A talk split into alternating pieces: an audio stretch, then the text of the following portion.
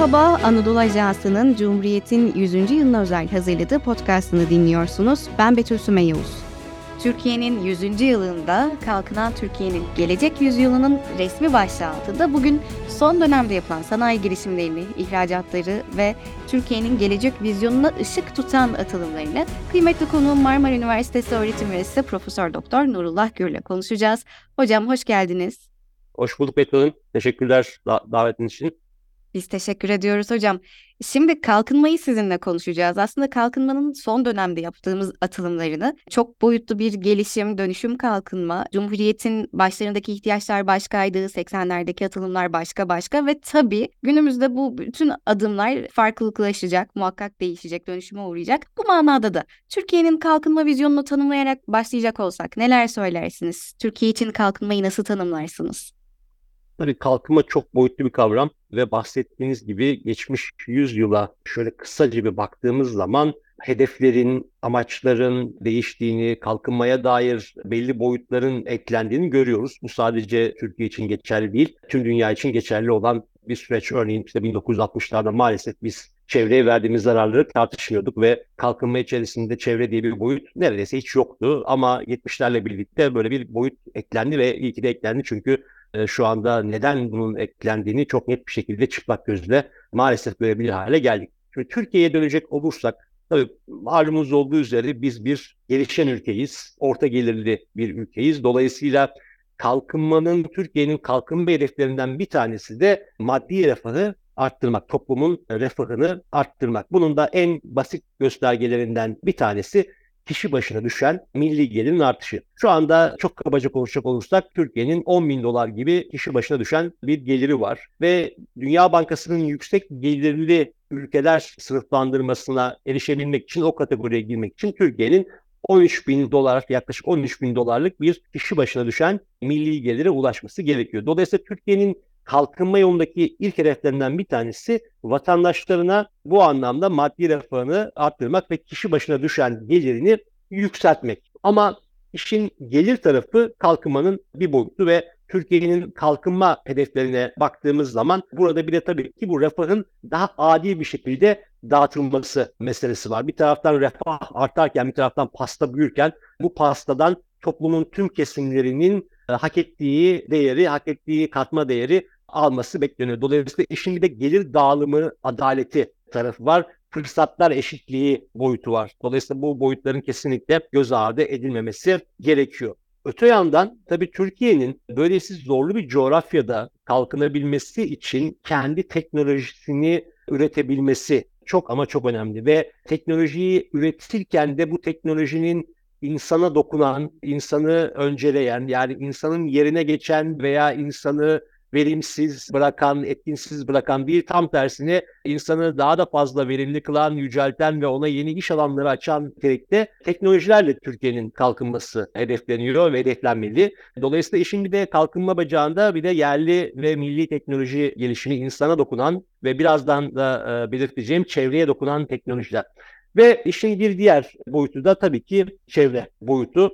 Çünkü siz refahınızı arttırırken, teknoloji geliştirirken eğer bunu çevreye duyarlı bir şekilde yapmazsanız ki maalesef tüm dünya istisnasız birinci sanayi devriminden bu yana bunu maalesef bu şekilde gerçekleştirdi. Son birkaç yıldır buna dair duyarlılığın biz arttığını ve eylemlere geçtiğini görüyoruz. Bunu yapmadığınız zaman bu sefer çevre sizin aleyhinize işlemeye başlıyor ve bu da kalkınmayı alta çekiyor ve kalkınmanın sürdürülemez olmasına neden oluyor. Bir noktadan sonra bakıyorsunuz ki aslında refahınız artmış ama çevreye verdiğiniz zararlar sizin ülkenizi yaşanamaz bir hale getirmiş ve hatta gelirinizi aşağıya çekmeye başlamış. O yüzden Türkiye kalkınma yolunda bir taraftan da işin çevre boyutunu kesinlikle hem üretim bacağında hem de tüketim bacağında dikkat etmesi gerekiyor. Bu şekilde evet. özetleyebiliriz.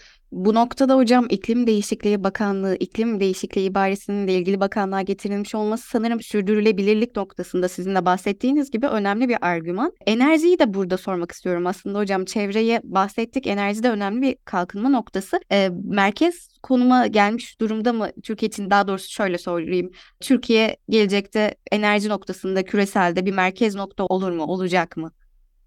Şimdi çevre, e, özür diliyorum, enerji dediğiniz için konuya şöyle bir perspektiften ben incelemeyi daha doğru buluyorum. Türkiye'nin böylesi zorlu bir coğrafyada kalkınabilmesi için ve bu kalkınmayı sürdürülebilir kılması için üç tane dışarıya olan bağımlılığını azaltması gerekiyor. Bunlardan bir tanesi teknoloji olan bağımlılığımız, Diğeri finansmana olan bağımlılığımız. Yani kendi tasarruflarımızın ve kendi finansal sistemimizin bizim kalkınma yolunda yapmamız gereken yatırımları finanse etmeye yetmemesi ve dışarıdan finansman bulma ihtiyacımız. Ve üçüncüsü de enerjideki dışarıya olan bağımlılığımız.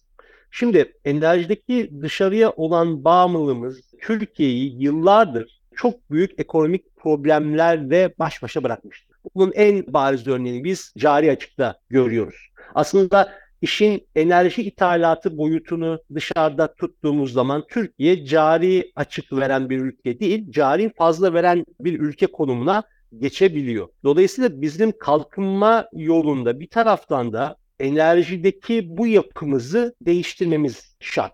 Şimdi eskiden baktığımız zaman belki bundan 20 yıl öncesinde bunu yapmak çok kolay değildi. Çünkü Türkiye'nin fosil yakıtlara yönelik olarak Türkiye'nin çok zengin bir ülke olmadığını biz biliyorduk, tahmin ediyorduk. Veya belli bölgelerde doğal gaz veya petrol olduğunu tahmin etsek bile bunu çıkartabilecek yeterli teknolojik seviyeye ve e, siyasi iradeye açıkçası sahip değildik. Şimdi teknolojideki geçişler, enerjideki geçişler yani bir bölgedeki enerjinin başka coğrafyalara aktarılmasıyla ilgili olarak da Türkiye çok istediği konumda değildi. Çünkü etrafı enerji anlamında çok gelişmişti. İşte Rusya'dan İran'a, İran'dan Suudi Arabistan'a, Katar'a kadar, Azerbaycan'a kadar ama bir enerji merkezi, bir enerji dağıtım noktasında çok merkezi bir rol oynama noktasında bundan 20-30 yıl öncesinde çok ciddi bir rolümüz yoktu. Şimdi biz taraftan doğal gaz gibi, petrol gibi evet çevreye daha az duyarlı olan, kullanımının kesinlikle dikkatli bir şekilde yapılması olan geleneksel enerji kaynaklarına yönelik olarak bir arayışımız var ve buna yönelik olarak kayda değer bazı rezervler bulduk. Bununla birlikte Türkiye coğrafi avantajlarını kullanmaya başladı ve bir enerji üstü olma noktasında ticaret diplomasisinde kullanarak burada çeşitli girişimleri oluyor. Uluslararası arenada baktığımız zaman kendini daha hissedilir bir hale geldi. Bu ikisi kadar, en az bu ikisi kadar hatta bunlardan daha da önemli olan bir şey de yenilenebilir enerji. Demin bahsetmiş olduğumuz işin çevre boyutu, kalkınmanın çevre boyutu bize şunu çok net bir şekilde söylüyor. Bizim kalkınırken, büyürken, pastayı, ekonomik pastayı genişletirken enerjiyi daha fazla kullanmamız şart. Ama bu enerjiyi hem daha verimli kullanmamız gerekiyor bir taraftan da bu enerjiyi daha yeşil bir formata çekmemiz lazım ve bunun için de rüzgar enerjisinden güneş enerjisine kadar veya hidroenerjiye kadar çok çeşitli alternatifleri kullanmamız gerekiyor ve Türkiye'nin son yıllarda buna yönelik olarak yenilenebilir enerji potansiyelini keşfetme ve burada bir kapasite geliştirmeye yönelik olarak da önemli adımlar attığını biliyoruz. Bu adımlardan biri de hocam bu Karadeniz'deki doğalgaz rezervleri, doğalgaz arayışları bu noktada işte 2017'deki Milli Enerji Maden Politikasını bunların hepsini sıralayabiliyoruz zannediyorum. Evet yani üç, ben enerjideki bu şeyi hamleleri üç tane bacağı ayırıyorum. Hı hı. Ee, bunlardan bir tanesi yakın coğrafyamızdaki enerjinin Avrupa gibi yüksek gelirli piyasalara aktarılmasıyla ilgili bir merkezi rol oynamaya başladık. E şimdi bacağı bu. Diğeri doğalgaz ve petrol rezervlerinin araştırılması ve buna yönelik olarak çalışmalara devam etmesi bu ikinci bacak. Üçüncü bacakta Türkiye'nin yenilenebilir enerjide çok ciddi bir potansiyeli var ve bu potansiyeli ortaya çıkarması. Bu üç bacağı eğer biz verimli bir şekilde sahaya yansıtabilirsek, realize edebilirsek o zaman biz Türkiye'nin enerjideki dışarıya olan bağımlılığının kademeli olarak azaldığına ve bunun cari açık ve enflasyon gibi Türkiye ekonomisinin yapısal problemlerine de çözüm olabileceğini şahit olabiliriz. Bundan sonra Türkiye'nin bu bahsettiğimiz sürekli işte 2023 vizyonu geçiyor. Artık 2053 ve 2071 hatta belki 2095'lere varacak bir vizyon, makro bir vizyon oluşturulacak. Ekonomik kalkınma stratejimiz bu noktada nedir? Evet, şimdi işte orada bütün bu yaptığımız tartışmaları bir özetlememiz gerekirse eğer bir, Türkiye kalkınmak için yani daha yüksek bir kişi başına düşen gelir, daha adil bir gelir dağılımı, ve daha çevre dostu bir kalkınma için öncelikli olarak dışarıya olan 3 tane bağımlılığını azaltmaya çalışıyor. Bunlardan bir tanesi teknolojideki dışarıya olan bağımlılığımız. Bu yani yerli ve milli teknolojilerin üretilmesi. Eskiden biz sadece teknolojiyi transfer eden bir ülkeydik. Yani teknoloji üreten değil, Almanya'dan, Amerika'dan, Güney Kore'den, Kanada'dan artık ilgili teknolojinin ana üstü neresiyse, en iyi üreticisi neresi oradan transfer eden bir ülke konumundaydı. Şimdi bu her ne kadar büyümeyi canlandırma noktasında bir etki oluştursa da bu etkinin uzun vadede sürebilmesi için sizin o teknolojiyi anlamanız, zamanla modifiye etmeniz, hatta belli bir süre sonra o teknolojinin daha gelişmiş bir versiyonunu yerli ve milli kaynaklarınızda üretebiliyor olmanız lazım. Ancak bu sayede siz büyümeyi uzun vadeye yayabilirsiniz. Bir diğeri işin finansman boyutu. Şimdi Türkiye'nin baktığımız zaman hem yerli ve milli teknolojilerde bir atılım gerçekleştirmesi için hem e, işte bahsettiğimiz yenilenebilir enerji alanındaki yatırımlarını ilerletebilmesi için ciddi anlamda bir finansmana ihtiyacı var. Şimdi bu finansman ihtiyacının bir kısmını evet biz yaptığımız ulusal tasarruflarla karşılayabiliyoruz ama tasarruflarımız bu yatırımları karşılamaya yetmiyor. Dolayısıyla biz sermaye anlamında dışarıya aşırı olarak bağımlıyız. Dışarıdan daha kolay sermaye çekebildiğimiz yıllarda evet daha yüksek büyüyoruz. Ama küresel şoklar yaşandığı zaman ve sermaye akışları durduğu zaman e, bu sefer büyümemiz yavaşlıyor. Şimdi bunun için de Türkiye daha fazla baktığımız zaman finansal piyasalarını çeşitlendirmeye ve genişletmeye çalışıyor. Yani bir bankacılığa dayalı finansal sistemden artık işte borsanın baktığımız zaman katılım bankacılığının bununla birlikte kitle fonlaması gibi veya işte melek yatırımcılar gibi alternatif finansman olanaklarının arttığı, kullanımının arttığı, çeşitliliğinin arttığı bir ortama doğru geçiş yapmaya çalışıyoruz. Henüz daha, daha çok başındayız bu işin ama kesinlikle kalkınma stratejimizin bir boyutunda da bunun olması gerekiyor. Ve demin de bahsetmiş olduğum gibi üçüncü ayakta bizim enerjideki dışarıya olan bağımlılığımızı azaltmamız şart ve bunun için de demin saymış olduğum adımlar atılıyor. Bunları yaptığımız zaman biz kalkınma noktasında belli bir stratejiyle yola devam edebiliriz. Ama bir taraftan da buradaki dışarıya olan bağımlılıklarımızın azaltılması, refahın daha kaliteli bir şekilde, daha insan odaklı, daha çevre odaklı bir şekilde arttırılması bunu takip edecektir. Ve biz burada bir taraftan da gelir dağılımının bu oluşturulan refahın toplumda nasıl dağıldığıyla ilgilenmemiz lazım. Kalkınma stratejimizin bir boyutunun da bu olması lazım.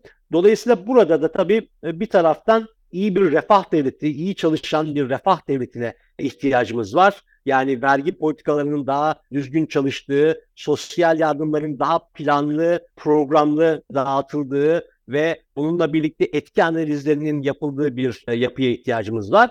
Ve insanlarımızı hem ücret anlamında hem çalışma ve yaşam dengesi anlamında daha fazla tatmin edecek iş imkanlarını yaratmamız lazım. Dolayısıyla kalkınma stratejimizin sac ayaklarının ben bunlar üzerinde yükselmesi gerektiğini düşünüyorum.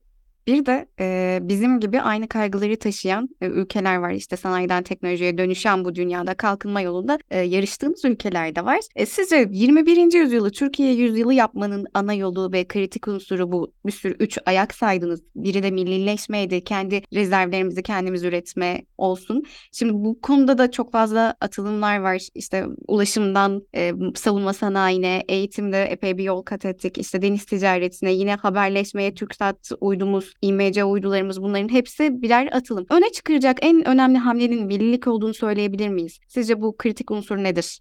Şimdi bizim bir kere burada gençlerimize şunu göstermemiz gerekiyor. Yani bizim jenerasyon, ben kendi jenerasyonumu dahil ediyorum veya benden daha eski jenerasyonları katıyorum. Yani Türkiye'nin e, bir teknoloji üretebilmesiyle ilgili bizim çok fazla hayalimiz yoktu. Bu noktada kendimizi motive edebileceğimiz örnekler yok. Ama şu anda baktığım zaman daha gençlere ve hatta şu an e, çocuk yaştakilere baktığımız zaman bu nesil Türkiye'nin teknoloji geliştirebileceğini ve bu noktada dünyada ses getirebilecek bazı atılımlar yapabileceklerine dair içlerinde bir umut ve motivasyon var. Bu çok önemli. Çünkü hayal etmeden işe başlayamıyorsun. Dolayısıyla bunların hayal edilebiliyor olması bile ben kalkınma yolunda çok değerli olduğunu düşünüyorum. Bizim işte savunma sanayinde e, yakaladığımız başarılara, şu anda elektrikli araç sektöründe yakalamaya çalıştığımız başarıların, ya bu başarı öykülerini çeşitlendirmemiz gerekiyor. Veya işte oyun sektöründeki atılımları veya e-ticaret alanındaki başarılı örneklerin sayısını arttırmamız gerekiyor ki şu anda ilkokulda, ortaokulda, lisede, üniversitede okuyan gençler Türkiye'de kalıp burada girişimci olarak, bilim insanı olarak veya profesyonel çalışan olarak veya bürokrat olarak nasıl kendilerine bir patika çiziyorlarsa çizsinler. Türkiye'nin bu teknolojik atılımına katma değerli iş üretme hayali ve motivasyonuyla eğitimlerini sürdürüp bunu hayal etmelerini bizim sağlamamız lazım. Eğer biz çocuklarımıza bu hayali kendi zihinlerinde oluşturmalarına izin verirsek ve bunu sahaya yansıtmalarına müsaade edersek bence bu noktada kalkınma e, yolunda çok büyük bir hamle yapmış oluruz. İnşallah hocam. Peki tüm bu vizyonu gerçekleştirme, sürdürülebilir kalkınma hedeflerine ulaşma noktasında bizi bekleyen ne gibi zorluklar var? Ya da en büyük zorluk hangisi diye sorsam? Şimdi ben burada birkaç tane madde saymak isterim. Türkiye çok ciddi anlamda potansiyeli olan bu ülke. Yani bunu bir klişe olarak söylemiyorum ama baktığımız zaman hem ulusal hem de uluslararası çaptaki saygın kurumların, bilim insanlarının da altını çizdiği ve sabık kaldığı noktalardan bir tanesi bu. Bu tip avantajlarımız olmakla birlikte tabii Türkiye'nin bazı kısa ve orta vadede çözmesi gereken şeyleri de var, sorunları da var. Ve tabii ki bu sorunları çözmeden de kalkınma hikayemizi hızlandırmak ve başarılı kılmak zorlaşabilir. Bunlardan bir tanesi hepimizin malumu şu anda bazı makroekonomik sorunlarımız var, enflasyon gibi. İşte bunları bir öncelikle çözmemiz lazım ki iş insanları, gençler önlerini daha rahat görebilsinler, daha sağlıklı, daha iyi kararlar alabilsinler. Bununla birlikte toplum olarak sabır ve güven duygumuz biraz düşük. Şimdi kalkınma dediğimiz şey toplumda insanların birbirine olan güvenini sağlamadan ve insanların daha sabırlı olmasını sağlayamadan oluşabilecek bir şey değil. Yani biz bugün teknoloji diyoruz örneğin ama teknolojinin araştırma fikir aşamasından ARGE'ye, ARGE'den ticaretleştirilmesine kadar geçen süre minimum 3-4 yıl. Minimum diyorum. Şimdi bunun gerçekleşebilmesi için sabır gerekli. Bakın dolayısıyla sabır gibi, güven gibi duygularımızı, davranış kalıplarımızı geliştirmek için çocuklardan başlamak üzere bazı faaliyetler yapmamız şart. Bir başka unsur bölgesel anlamda çok kolay bir bölgede değil. Bölgemizde istikrarsızlıklar olabiliyor. Dolayısıyla bu istikrarsızlıkların kalkınma yolunda Türkiye'ye belli zararlara da dokunabiliyor. Bu bölgesel istikrarsızlıkların bir süre daha bölgemizde devam edebileceğini dikkate alarak hamlelerimizi ve stratejilerimizi belirleyip icraate geçmemiz şart. Ve son olarak Tabii Türkiye'nin işte deprem gibi bazı gerçekleri var ve bununla birlikte iklim değişikliğinden olumsuz etkilenebilecek bölgelerden bir tanesi de Türkiye. Dolayısıyla deprem gibi çevresel felaketler gibi aslında ekonominin dışındaymış gibi duran, evet doğru ama ekonomik bazı adımlarla buradaki riskleri minimize edebileceğimiz bazı sorunlara yönelik olarak da bugünden çok fazla geç kalmadan adımlar atmamız gerekiyor ki kalkınma noktasında daha az sorun yaşayabiliriz. Teşekkür ederim hocam. Tekrar konuşmanın başında Türkiye çok ciddi bir potansiyel sahip bir ülke dediniz. Bu noktada şunu sormak istiyorum. Hani Japonya teknoloji devidir. Amerika deyince aklımıza savunma sanayi geliyor. İngiltere deyince petrol vesaire. Türkiye'nin bu anlamda potansiyelini nerede görüyorsunuz? Nasıl konumlandırırsınız? Şimdi ben baktığımız zaman işte Türkiye ciddi anlamda bir sanayi ülkesi. Her ne kadar sanayide belli başlı yapısal problemlerimiz olmakla birlikte bakın pandemi bize çok net bir şekilde şunu gösterdi. Avrupa ve Amerika pandemi döneminde Çin'den ürün tedariğini de zorlanmaya başladığı zaman çok güvenilir bir tedarikçi olarak döndüğü ülkelerden bir tanesi Türkiye. Çünkü biz evet Çin kadar bir ölçeğimiz yok ama Türkiye hem ürün çeşitliliği anlamında hem de ürün kalitesi anlamında hatlı sayılır bir sanayi ülkesi. Dolayısıyla sanayi bizim için çok büyük bir değer. Bunu bir tarafa koyalım. Bir de bununla birlikte yeni nesil hizmetler sektörüyle ilgili olarak yani işte bunun içerisinde finansal teknolojileri de koyabilirsiniz, e-ticareti de koyabilirsiniz, oyun sektörünü de koyabilirsiniz veya işte çizgi film, film endüstrisini de koyabilirsiniz. ihracata konu olan yeni nesil hizmetler sektöründe de ben Türkiye'nin çok ciddi bir potansiyeli olduğunu düşünüyorum. Çünkü burada bir genç nüfusumuz var ve bir genç nüfusumuz teknolojiyle oldukça yakından ilgileniyor. Dolayısıyla Türkiye'nin hizmetler sektörüyle ilgili olarak da ben bir potansiyeli olduğunu düşünüyorum. Yani biz ne Hindistan gibi sadece hizmetler sektörü odaklı bir kalkınma stratejisi ortaya koyabiliriz. Ne de Çin gibi sadece sanayi merkezi alan bir kalkınma stratejisi ortaya koyabiliriz. Türkiye ölçeği itibariyle ve şu ana kadarki sektörlerin gelişimi itibariyle hem sanayi sektörünü hem de hizmetler sektörünü çok dengeli bir şekilde geliştirmesi gerekiyor ve her iki sektörde de ihracat odaklı bir anlayışla ilerlemesi gerekiyor ki Türkiye hem genç nüfusunu, bu bir ciddi potansiyel, hem coğrafi anlamındaki konumunu ve bununla birlikte yenilenmiş olan altyapısını, yani bu üç avantajını etkin bir şekilde kullanabilsin ve kalkınma yolunda sahaya yansıtabilsin. Evet inşallah hocam. Türkiye'nin kalkınma yolundaki adımlarını, atılımlarını ve gelecek vizyonunu Marmara Üniversitesi öğretim üyesi Profesör Doktor Nurullah Gür'le konuştuk. Hocam aktardıklarınız için çok teşekkür ediyorum. Eklemek istediğiniz bir şey var mıdır?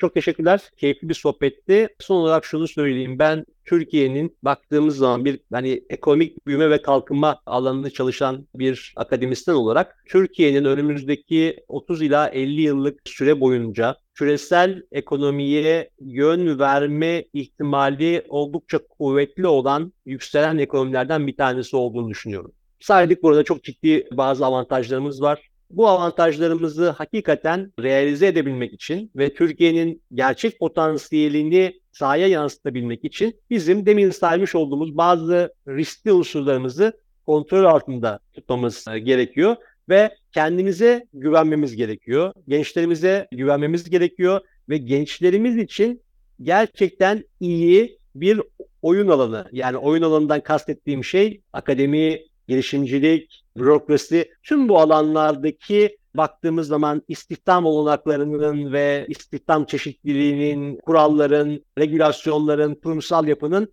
düzgün bir şekilde işlemesi gerekiyor ki biz gençlerimizi dışarıya kaptırmadan kendi hedeflerimiz doğrultusunda o gençleri kullanabilelim ve bahsettiğimiz orta ve uzun vadeli hedeflere erişebilelim.